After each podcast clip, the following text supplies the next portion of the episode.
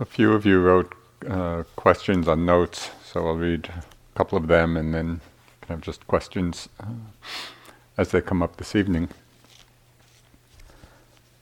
The first one uh, wrote, Sometime in part one, you described your, in quote, unhappy camper experience meditating in Nepal. You talked to your teacher and he said, Be more mindful. Could you describe your be more mindful experience? So, just for those of you who uh, just came for part two, I was describing uh, one time practicing in Nepal with Sayadaw U Pandita, and the conditions were really, really bad. Uh, there were f- about five of us sleeping on a cement floor. Uh, it was right next to latrine. It was very noisy, bad smells, and my mind was quite grumpy. And so I was went into Sayadaw and was describing uh, my mind state to him and all the terrible conditions. And all he said was, be more mindful. And the first thought in my mind was, thanks a lot. uh, so I left the interview, but you know, here's this great meditation master. He said, be more mindful. So I thought, well, why not try it? You know, and I was doing walking meditation, and I just started paying very careful attention to feeling the sensations of the movement. And it was quite amazing. First, it revealed that much of the time prior to that, I was in this state of what I call more or less mindful. Are you familiar with that? You know, you're moving about either just in general activities or doing act, the actual walking meditation, and we're kind of there. We're not totally lost, but we're not really there. We're not really present. So inside us, would be more mindful. I recognize that, that I had just been in this more or less mindful state. And in that state, there's a lot of room for the mind to get lost in all these proliferating thoughts. And in this case was all these kind of grumpy thoughts.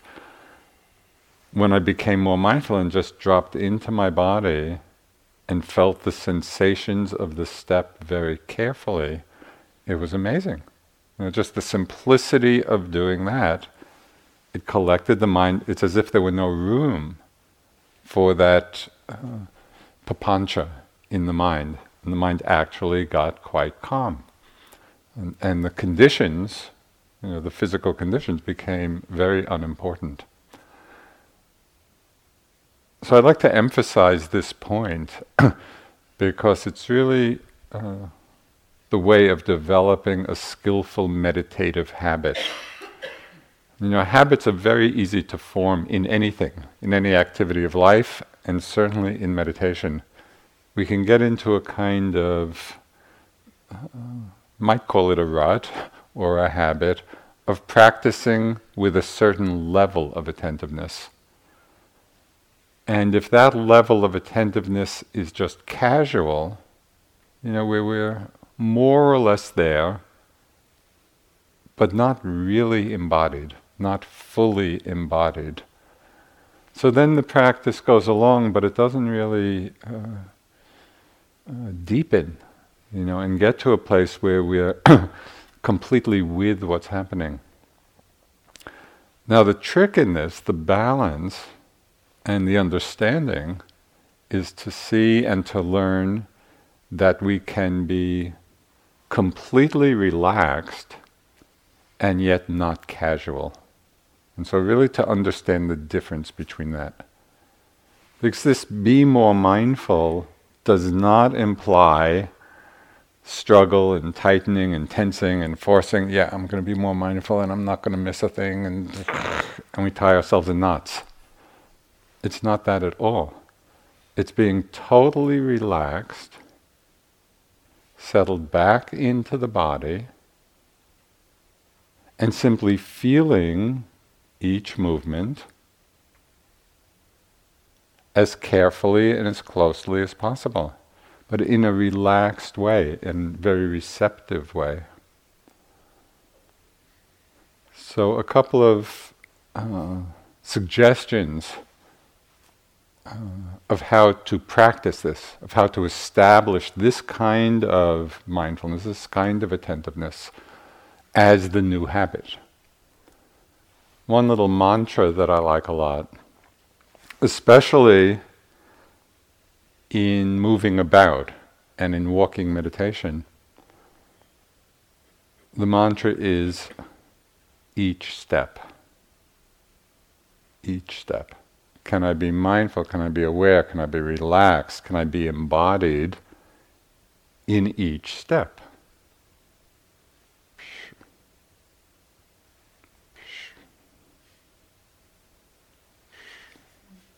Not hard. You know, when we're doing it one step at a time, is there anyone here who cannot be mindful of one step?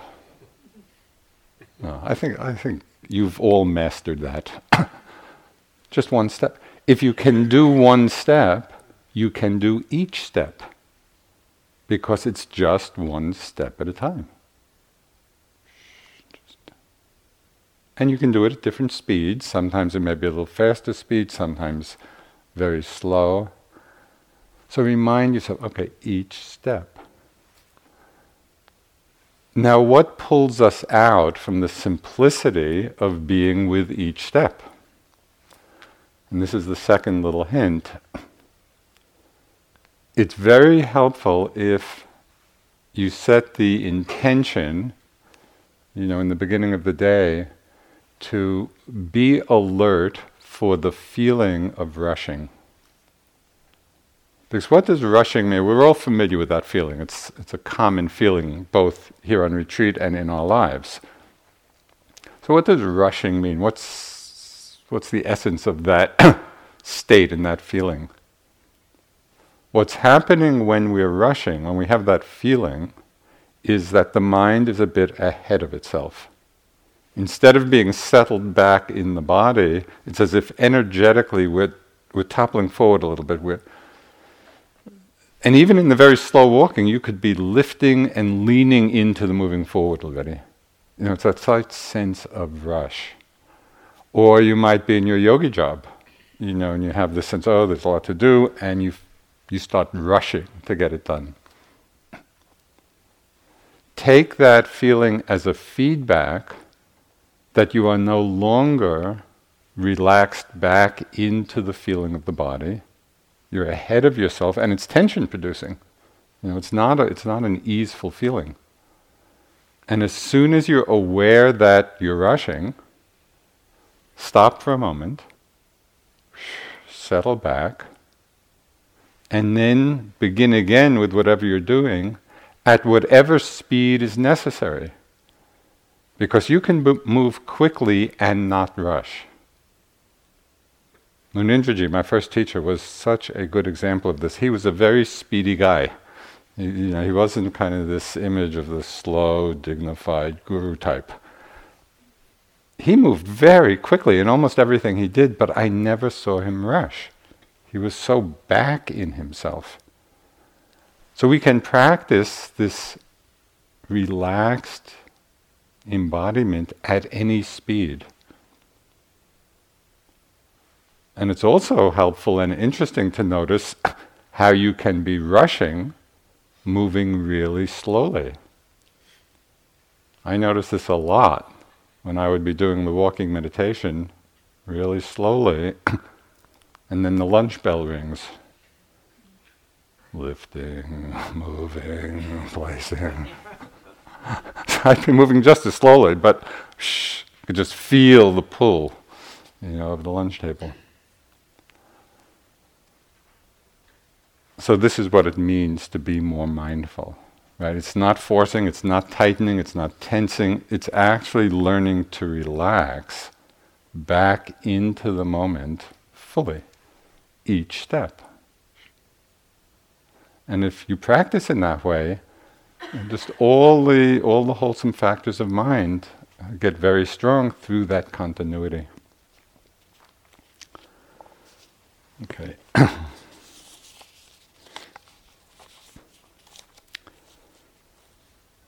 Can you talk about how love and emptiness play out in practice? The thinking mind sees a paradox, gets tangled, but experientially they seem to support each other, be the same thing in a way. this is a really interesting question. Years ago, I was at a Buddhist Christian conference uh, at Gethsemani Abbey in Kentucky, where Thomas Merton, you know, had lived. And there were a group of 25 Buddhists and 25 Christian monastics. And this conference happened over, there were two years of it. And out of that conference, uh, there came the idea for a small group of Buddhists to comment on the rule of Saint Benedict, which is the rule for the Trappist order. And so a few of us got together, um, and we were both discussing and dialoguing and creating, you know, the Buddhist commentary on the rule of Saint Benedict, and was published as a book called Benedict's Dharma. It was very interesting for me because as the Christian monastics were speaking of their experience of love, I was hearing it and everything they described about it as the experience of emptiness. And I just had this kind of feeling yeah, these are two words for the same thing. Because what does emptiness mean in the Buddhist context? It means emptiness of self, emptiness of self reference, emptiness of selfishness, emptiness of self centeredness. So, the degree to which we become empty of self reference, and this is a gradual process of understanding, begin to deepen our realization of selflessness. In that experience of a weakening or diminishing of self reference, there's less and less separation. There's less and less sense of self and other. And what is love other than non separation? You know, we're, we're not making that distinction.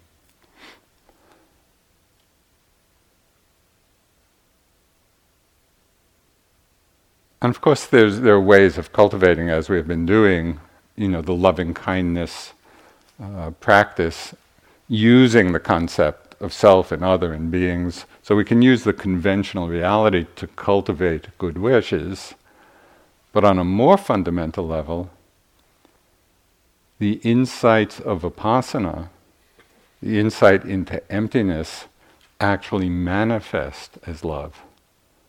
Not the love of someone expressing it to someone else, but rather that love, you could say love or compassion, uh, of non separation. And Dilgo Khyentse Rinpoche, one of the great, great Dzogchen masters of the last century, this is a, a bit of a paraphrase.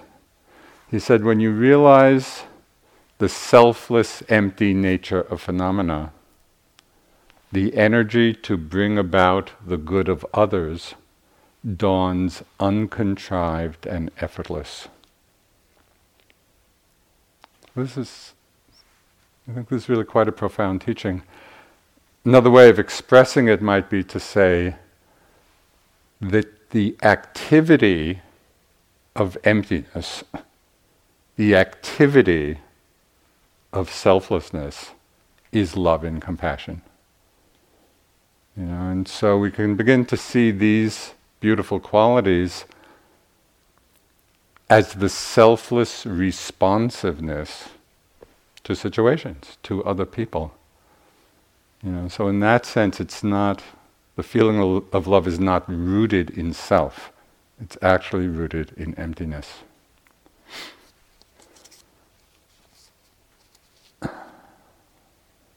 So there are some others here, but do you have any questions now?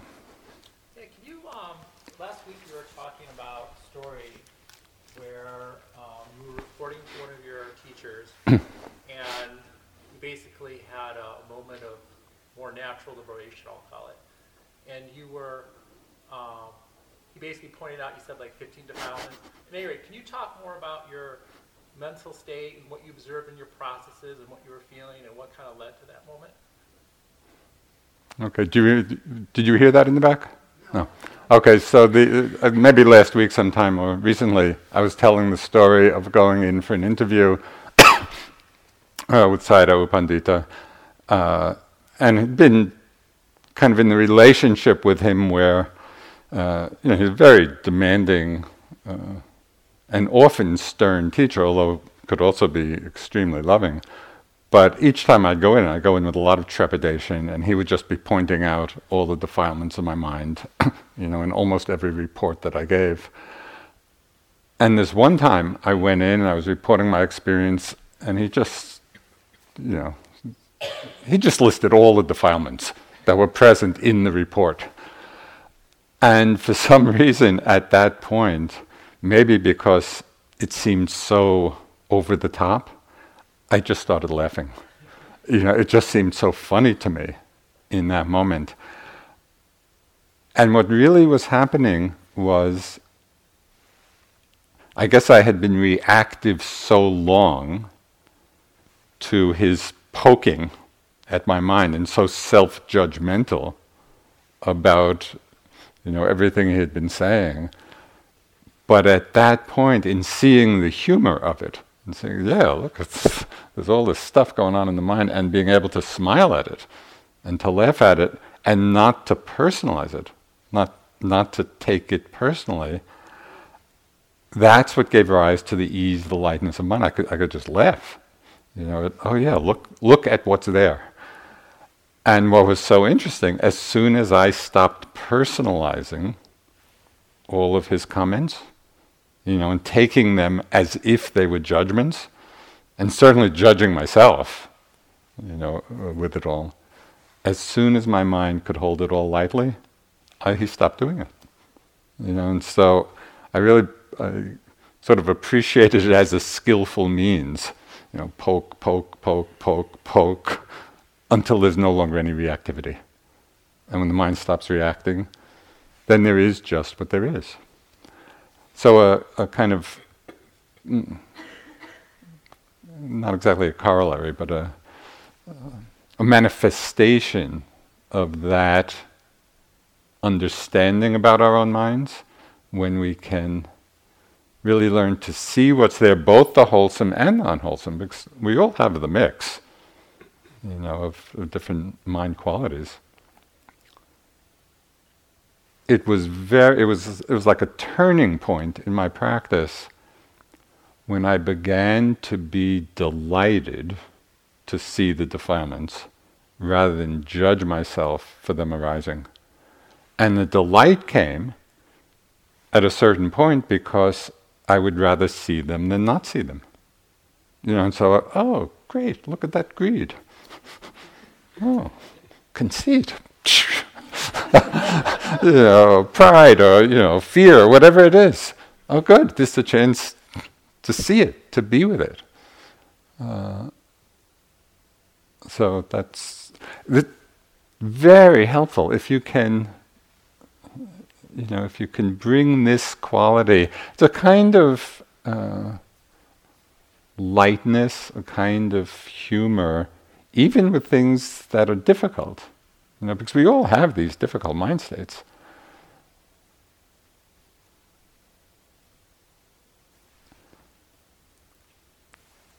But the realization that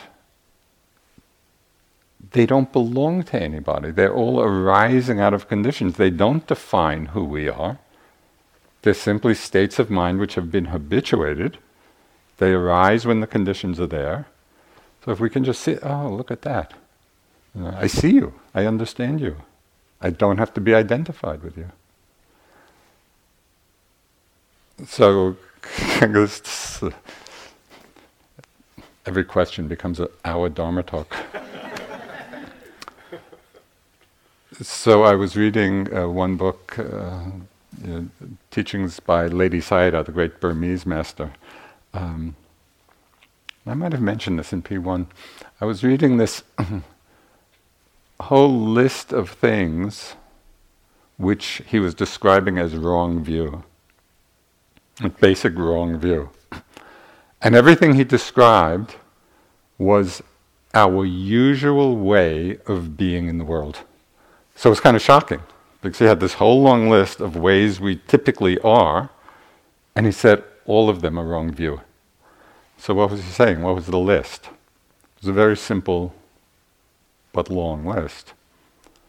I'm angry, I'm sad, I'm happy, I'm excited, I'm bored, I'm fearful, I'm this, I'm that, a whole long list. All wrong view. What's the wrong view? Not the fact that the emotions arise or the mind state arise, the I. I'm this, I'm this, I'm this, I'm this. And yet, this is how we typically are in the world. We, we become so identified, and we are identified with all of these different emotions that are arising, or mind states. And that's what, that's what ties us in knots. So the problem is not that different mind states are arising. All the work is in freeing ourselves from the wrong view of identifying with them. You know, seeing, yeah, these are rising out of conditions, they're there, they pass away.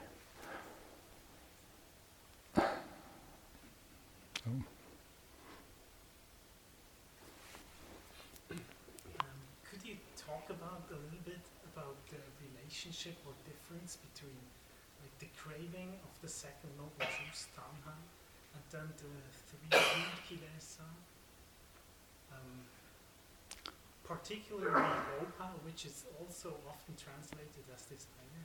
Mm-hmm. I don't, I don't merely mean that on a theoretical level, but also experientially. So the question was kind of the relationship or understanding the sameness or difference between craving, tanha, the second noble truth, which is said to be the cause of suffering, and the other kind of template of understanding the mind of the three unwholesome roots of greed, hatred, delusion, particularly greed. And so is greed, the, excuse me, same as tanha? Or, um, in terms of my understanding, which uh, with regard to Abhidhamma distinctions, uh, my understanding is moderate. so there may be further distinctions uh, that I'm not aware of, but for the most part, I would see them as synonymous. There's just the greed factor of mind and the craving, the wanting. Um, so that's the simple. but what, what, about like the craving for uh, non-existence? Mm-hmm. Would that be the same as aversion? Or? Well, craving, the, the greed and aversion uh, are often two sides of the same thing. You know, the, there's we don't want this and we want that, and and so in the not wanting aspect, it's aversion, and in the the wanting aspect, it's craving. But I think we see in our experience that they're often arising uh,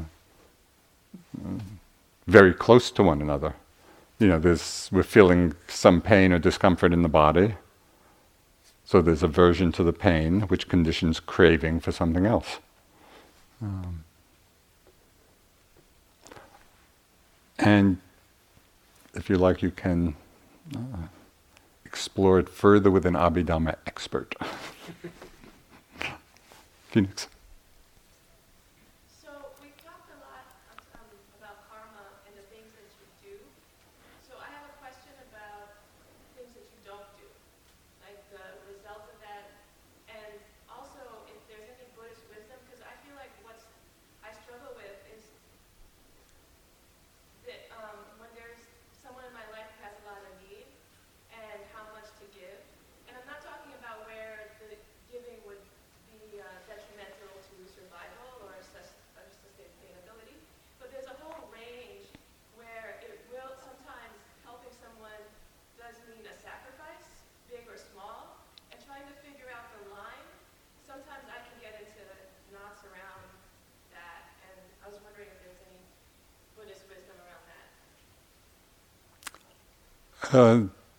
That's a great question about the the practice of generosity and how we practice it and how we push the edges. And um, there's no one answer to that.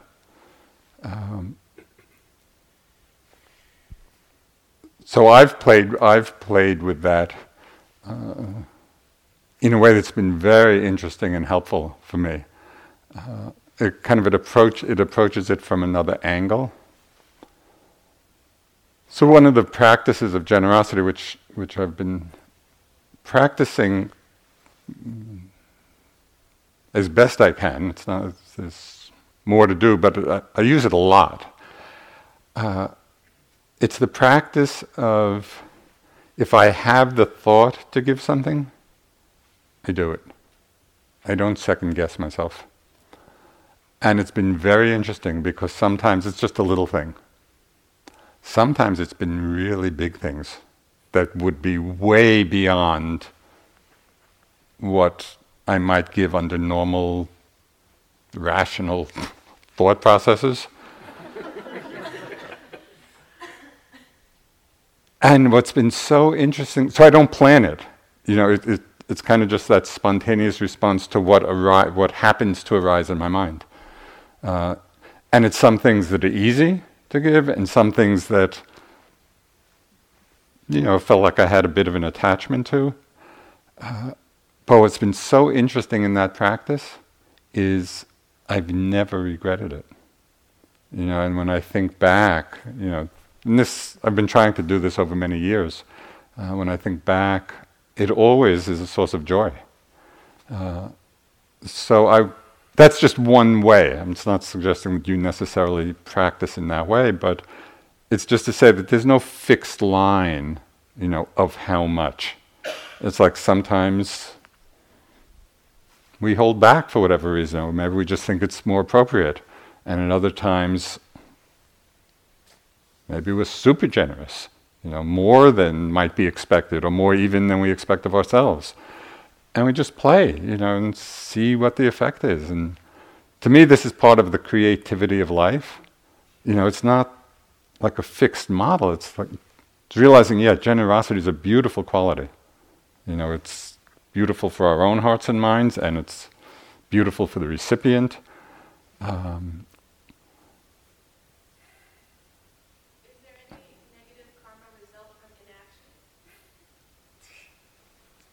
You know, uh, the, the, karmic results all come from motivation. And so it's really to look at the motivation in the mind. Um, kind of a, it's an interesting question which I haven't thought about. suppose, suppose we have the thought to be generous, and then, nah, I don't think so. so what's the karmic consequence of that? There probably, I, I would imagine, since since karma, this karmic result of actions of body, speech, and mind. So there probably is some karmic residue from that. You know, if the motivation were in fact a kind of stinginess, which it might not be, you might have held back, you know, for other reasons. But if it was that, if it was that kind of unwholesome hanging on, there's probably some karmic uh, result of that. But the strength or intensity of karma depends on the intensity and frequency of the mind moments involved, which is why the karma of action is generally stronger than the, than the karma of thought. You know, because thoughts, either wholesome or unwholesome, they may arise in the moment and have their particular karmic uh, valence, but they often just come and go quickly, and so there's not a lot of force behind them. Whereas when we're doing an action, there are many, many mind moments fueled by that mind state.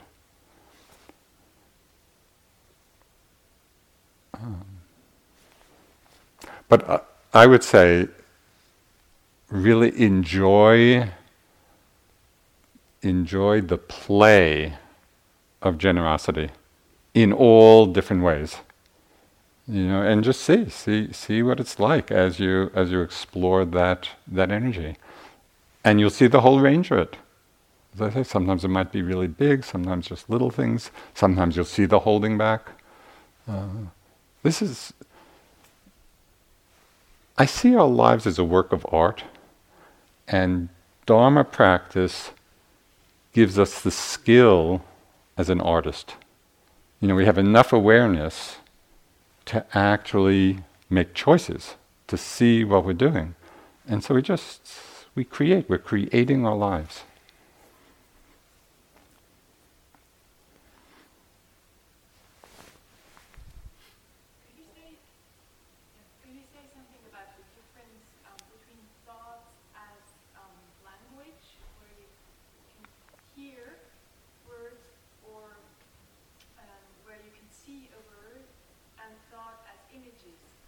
Mm-hmm. Uh, I think so. The question is the, kind of the difference between thought and image. Thought as words, and image as pictures, and they're both kind of can be objects of mind. Uh, I think it's really simply the use of language, and the way I use those terms. When I use the word thought, I'm referring to words in the mind, and when I use the word image, I'm referring to pictures in the mind. But it may be that some people are using the word thought for both. So it just depends how, how the words are being used. Uh, in terms of meditation, the relationship to them can be the same. And so, with, with thought as words, we could simply note thinking. With images, pictures in the mind, we could simply note seeing, because that's it's the inner process, you know, seeing inwardly. Uh, but they're both just arising and passing. Can you share some of your thoughts on reincarnation? some of my thoughts on reincarnation. Well, first to clarify the term. Uh, reincarnation is not actually the, the Buddhist term, that comes more from the Hindu tradition because it implies a being who is reincarnated. Right? And in the Buddhist sense, it's not so much as one being goes, that a being goes from life to life, but rather it's a process. Mm-hmm it's a continuing process uh, of mind and body, you know, arising and passing away, a process of change within this lifetime. But there's nothing which is carried over from moment to moment. It's this moment conditions the arising of the next, conditions the arising of the next. So that's why it's called a process of becoming. Right? And I'll get to rebirth in a moment. But it's kind of like, you know, you plant a seed and the seed germinates and a sprout and then, you know, a plant and then grows more and it becomes a tree and the tree bears fruit. Well, there's nothing in the seed which is carried up, you know, through the trunk of the tree into the fruit. It's not that that seed has stayed the same. Rather, it's been a process of transformation. The seed, you know, due to the various conditions, is transformed into this, and this is transformed into this. So it's a process of continual transformation. Lawfully, you plant an apple seed, you don't get a mango tree. And so there are laws governing the unfolding process. But there is no one element which is carried through. So, according to the Buddhist teachings, death consciousness, the, the moment of consciousness at the time of death conditions the arising of rebirth consciousness, which is uh, the birth in a new existence. It's not that anyone has been carried over, but rather the stream of the continuity of consciousness, uh, that process of continuity continues. This is what's taught. I don't have any direct experience of it.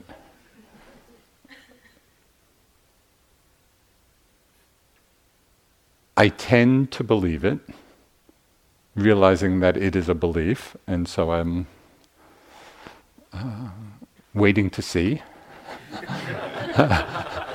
with some fair amount of interest. Just as a little story, one of the people who was in an, our first teacher training program here at IMS, and perhaps some of you met him, Sri Lankan man named Dhammaruwan. Uh, when he was a boy, when he was just two years old in Sri Lanka, two and three, he started spontaneously chanting these very elaborate, long Pali chants. No one in his family was chanting them. This this just came totally out of the blue, you know, and they're very complex, uh, you know, whole suttas in Pali and in a, in an ancient melody. It wasn't the way they're chanted now, and they were taped. They were recorded, and you can you can find them online after the retreat. Since you've locked up all your and it's quite amazing to hear this young, you know, this two or three years old, in that very childish voice, perfect recitation. As he got older and he had some very deep meditation, he said, and again, this is just the report from his experience, that he remembered being a chanting monk in the time of Buddhaghosa, who was one of the great Buddhist commentators in the I think fifth century.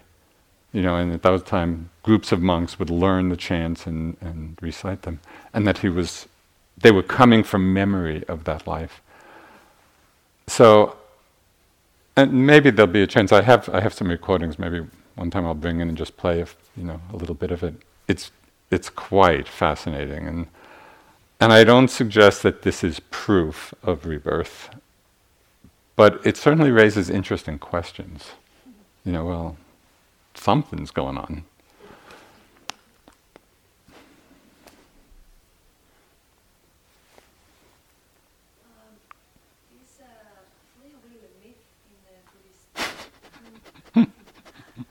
Is free will a myth in Buddhist?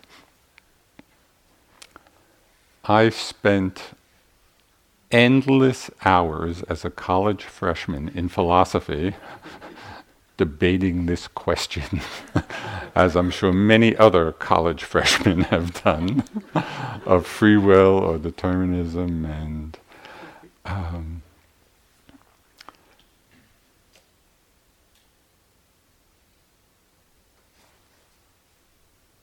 I think the, the simple, the very simplest resolution is not to think about it.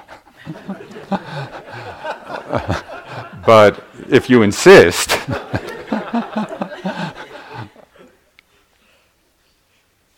from, and, and I'm going to say this, but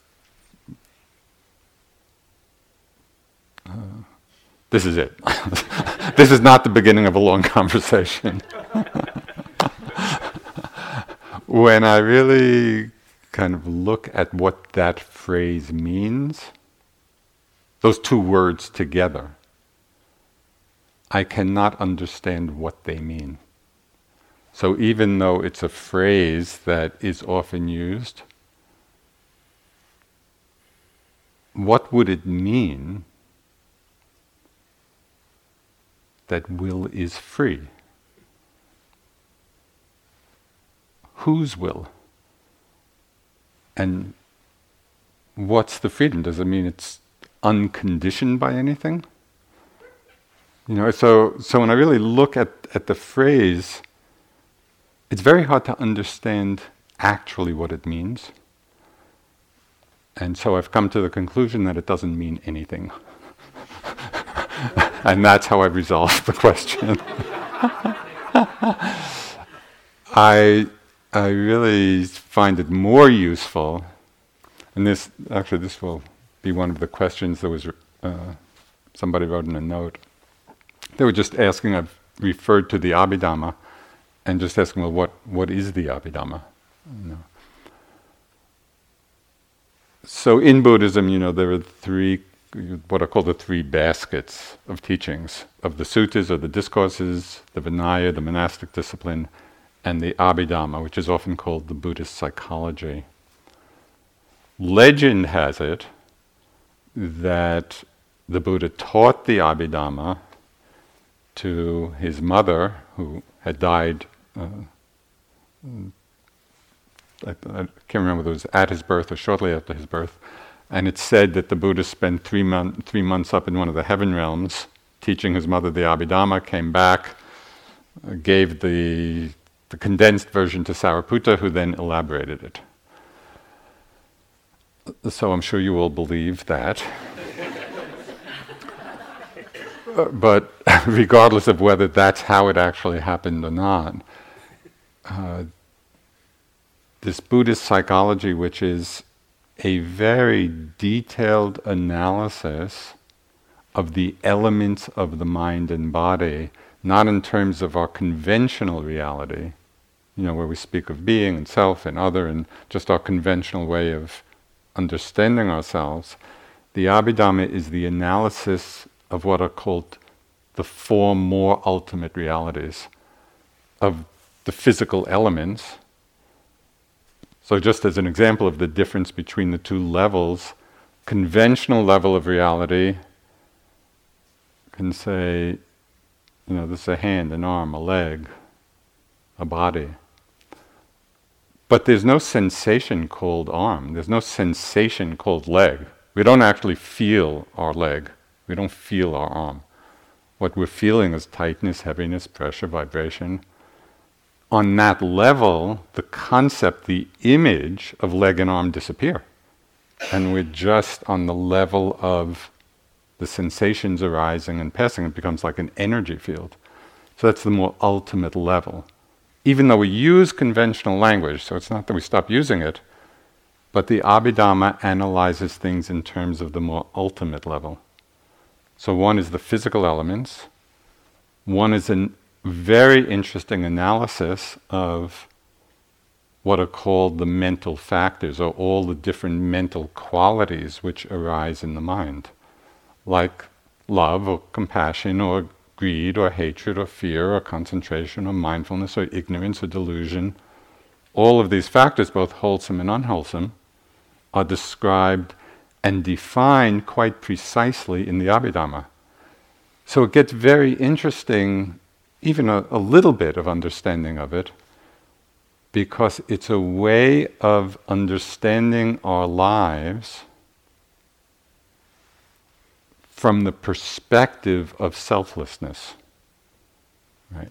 So instead of I'm angry, I'm sad, I'm happy, I'm mindful, I'm deluded, we really begin to see, oh, what's happening is just this arising and passing of different mental factors, each manifesting their own uh, qualities. So I really understand the Buddha's teaching basically as a recipe, a mental factor re- recipe for enlightenment. You know, it's like, yeah, you cultivate this factor, this factor, this factor, this factor. Basically, the seven factors of enlightenment. You cook them for a while at IMS. and there's no one behind it. It's all an impersonal process. And you know, the, the brilliance of the Buddha was I mean we have we have a hard time being aware of a couple of breaths. You know, and here the Buddha, he was able to see with such clarity all of these particular qualities, these particular factors of mind and how they functioned and how they related to one another. You know, so it's amazing. It's an amazing gift to us that we don't have to figure this out because it would be quite difficult. And so he just outlined, he said, yeah, these factors cause suffering. These factors lead to happiness, lead to peace, lead to awakening. Yeah. Where was I? So physical, physical elements, mental factors, then the, the, the, third reality that the Abhidhamma deals with is consciousness and all the ways consciousness manifests,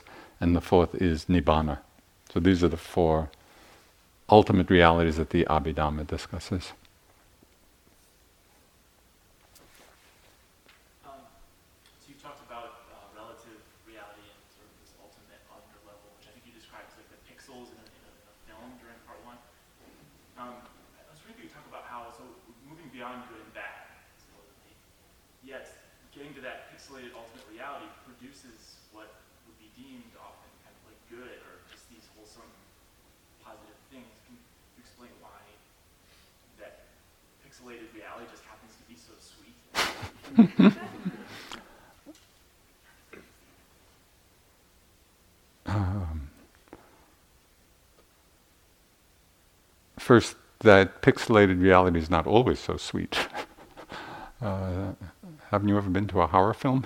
of course, that's the picture, that's the story, but really the, the, the pixels of light, the experience of that level, we can go, th- and we do in the course of meditation, sometimes we're experiencing it with a lot of joy and happiness, and sometimes in the course of our unfolding understanding, sometimes we're experiencing it uh, as being quite unpleasant. So, just as an example, and this was an image that uh, uh, Ram Dass used um, many, many years ago, but it, it very much uh, uh, illustrates, in, to some degree, the, the path of meditative unfolding. So he said, imagine you're in a plane and you jump out, and the first few you know, minutes is just free fall. And this tremendous exhilaration. You know, just the exhilaration of free fall and the excitement. And wow, and then at a certain point, you realize you don't have a parachute. So then, the, uh, panic, fear, you know, anxiety, no parachute. So you're falling, falling, falling, no parachute, no parachute. But then at a certain point, you realize there's no ground. And then you just relax into the flow. So, in some way, this practice of entering the flow of these more ultimate realities, where we get past the conventional you know, sense of self and body, and we're just in the process of things, of the elements, mind and body, arising and passing very, very quickly. There are times when it's exhilarating, you know, and just tremendous excitement. We've never seen it quite like that. But then we begin to see there is no, there's no security. There's no no place we can hold on to, and so we can go through phases where it's very uh, upsetting. You know, it's it's totally shaking up our uh, our system because we realize there's no security anyplace. So we go through stages in meditation that are difficult. You know, some traditions might call it the dark night of the soul. I think every spiritual tradition describes some of those phases. But then we realize there's no ground, you know, and that's coming to a place of profound equanimity, where the practice again gets extremely easeful. And that, from that place of equanimity, where there's just the mind is completely impartial, you know, it's just it's open like space. It's out of that that the mind can then open to that fourth of the ultimate realities, which is the unconditioned or the unborn. So there's a whole process involved. Um,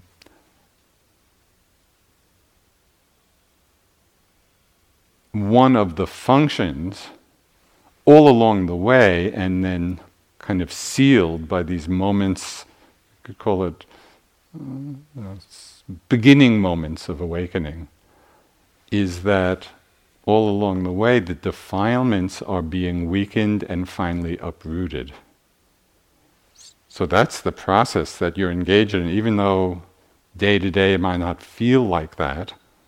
That's what's happening. Every moment of mindfulness is weakening the force of greed and hatred and delusion, wrong view.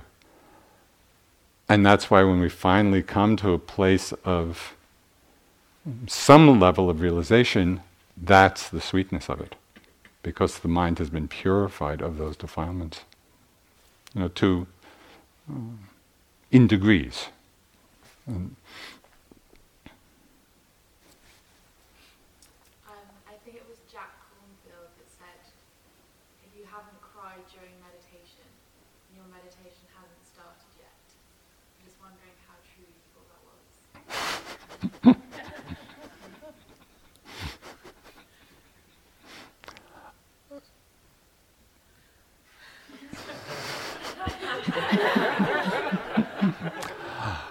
People are very different, you know, and to kind of make, I mean, obviously, kind of one can get a sense of what he meant, you know. Oh, the, the, the comment was that she had heard, or that Jack Kornfield made the comment that if you haven't cried in meditation, you haven't, Your meditation hasn't your meditation hasn't started yet. And she wanted to know my comment on that. yeah, I, I think the intent behind it is that we do have to get in touch with the full range of our being, you know, and get in touch with our emotions, get in touch with everything that's going on inside of us. Whether that manifests in tears or not, I think is very individual. And so I wouldn't I can just see coming coming here tomorrow morning. Oh finally I'm meditating.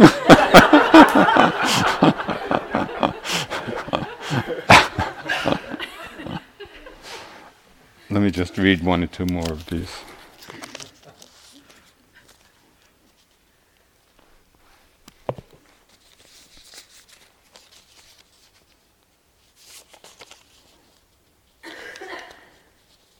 Good, thank. Um, please talk a little about remorse versus regret and about forgiveness. What did the Buddha say about forgiveness? I'm sure everyone has done things they wish they had not. And yet sometimes it feels so challenging to let go of knowing another or yourself was harmed by your own actions. It brings up such a deep sense of loathing. So this is this is a really important question. Um, because we've all done things that have been unskillful. You know, I don't, I don't think. I mean, even in, in you know reading the lives, the former lives of the Buddha before, before he was awakened, many stories of the unskillful actions he'd done as a bodhisattva. Uh, so we've all we've all done things that are unskillful, and they come up very vividly often, particularly in meditation.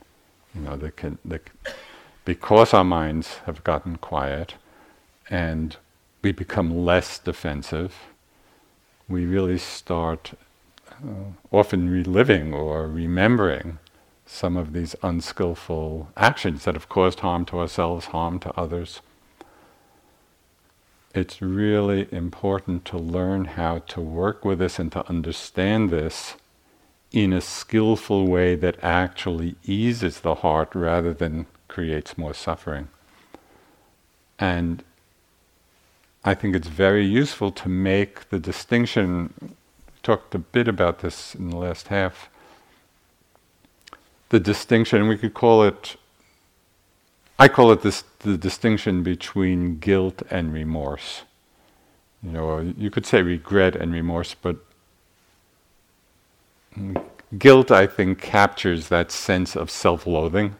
You know, more that, that feeling of guilt is so strong and so self-lacerating. Um, and it's very, it was very interesting for me. At one in one retreat, the feeling of guilt was coming up very strongly about an action I had done, which I really regretted a lot. It was a harmful action. And the guilt was just coming very strongly. And I was so caught in it, and I was there was so much suffering involved in it, that the magnitude of the suffering piqued my interest. It's like, what is going on here? What is the cause of this suffering? I mean, the whole path, the path to the end of suffering. So, this is the investigation. Whenever we're caught in situations of suffering, right there is the place of understanding the Four Noble Truths. You know, it's not theoretical at that time. We're, we're in a situation of suffering. So, right in the midst of it, instead of drowning in it and simply feeding it, can we bring, bring some investigation to look and understand and see what's the cause of this suffering? Because this is what our whole path is about. And when I did that, you know, when, when the, the dukkha was so intense that it demanded that I look at it, I saw so clearly that guilt, that feeling of guilt, was it was a trick of Mara because it was just a huge amount of selfing in a negative way. I'm so bad. Look what I did. I'm such a terrible person. Da da da da da. And so so much I, so much self. You know, through a negative filter. And it was so interesting. As soon as I saw this is just a trick of Mara, this is, a, this is an ego trip, all this guilt. And I did what uh, I developed a little a mudra, which is a hand, you know, a hand position. So my mudra for this was wagging the finger at Mara. because often in the discourses, you know, the Buddha will say, Mara, I see you. You know, so in the guilt of, okay, Mara, I see you. You know, I don't have to buy into you. And when I could see the guilt as a trick of Mara, as just a reinforcement of self, then I could see the difference between that and a genuine remorse and understanding of the unwholesome action. Yes, it was unwholesome. It did have harmful consequences. I see that. You know, and take responsibility for that. And if there's something to do about it, one does. And if not, one sees it with the understanding okay, can this seeing be the seed of future restraint? Have we learned from, from that? And in that mode or that attitude of mind, there's a much uh, greater sense of tenderness, of compassion for oneself, compassion for the other, and forgiveness. Realizing that we're all in the same boat. We've all done unskillful actions. It's not that we are such terrible people. You know, that's, that's just that ego trip. And so we see what was unskillful, we learn from it, we have remorse about it. You know, so there's, there's a genuine understanding. And we see that it also arose out of conditions at that time. The fact that we're seeing it now under different conditions and hopefully with more wisdom. So we're a different person altogether as we're seeing it now. And we bring wisdom to it. And we're able actually to let the guilt go. So this is really important because otherwise, holding on to the guilt and identifying with it, it's just like holding on to a hot burning coal. We're holding on to our suffering. And to see that it's happening just as this ego trip, that's what, that's what helped release it. You know, the guilt. I can't remember whether I used this phrase the other night in the talk. Trunk, uh, Tsoknyi Rinpoche used a phrase for unwholesome uh, mind states. He was talking about particular kind of fear that had come up in his mind, but it really applies to guilt as well. He said, It's real, but not true. So it, it, it's real in the sense, yes, the guilt is here, but it's not true in the sense there's no I behind it, you know. And when we see it in that selfless way, then the mind becomes a lot more spacious. This is really helpful. I, would really encourage you if you get caught up in this particular feeling, uh, you know, as memories come up of, of past unskillful actions, really practice with making the space in the mind, making the space in the heart to see them, to understand that they were unskillful, to learn from them, and to let it go. To understand that, yes, it arose out of conditions, those conditions have changed. Know.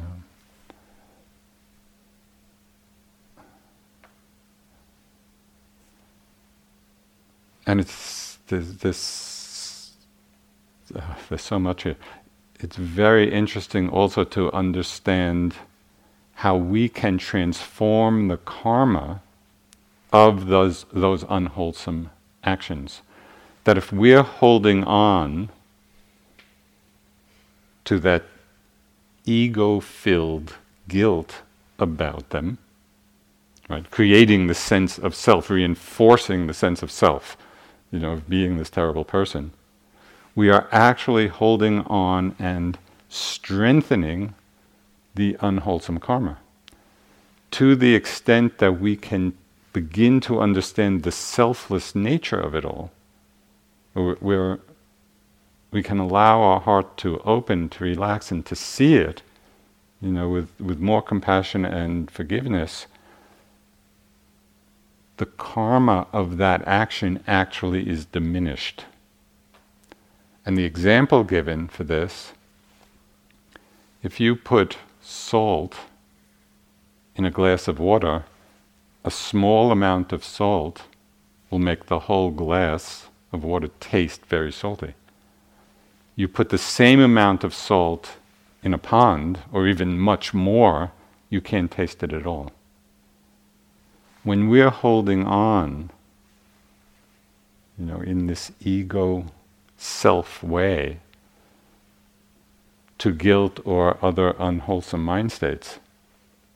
If we're reinforcing the identification with them, so then that unwholesome state is it's contained within a narrow mind. And so the effect of it is much more than if we're seeing it in a very open and spacious mind. The very same action, seen, or held in a really spacious, spacious heart, the effect of that is much less. So there's, there's a lot of profound understandings of our of how our lives unfold when we watch this in ourselves. Um,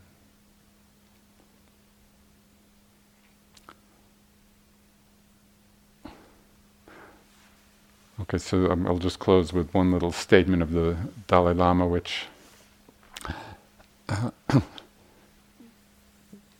sort of related both to how we are in the world and how we are with ourselves. And here, you know, we can really practice this in terms of how we are relating to our own experience. He said, whenever possible, be kind. It's always possible. you know, and it's just to remember that. Whatever's arising,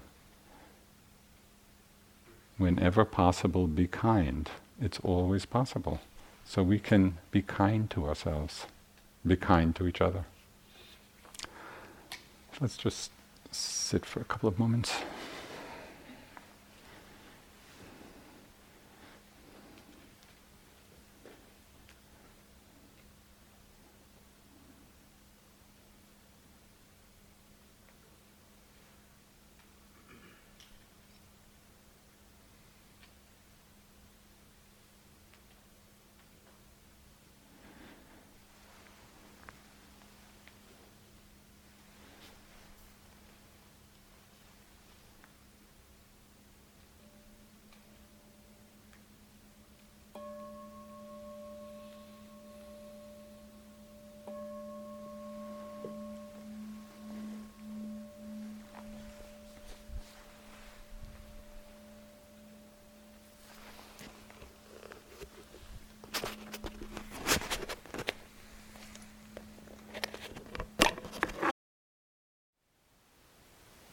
Thank you for listening. To learn how you can support the teachers and Dharma Seed, please visit dharma dharmaseed.org slash donate.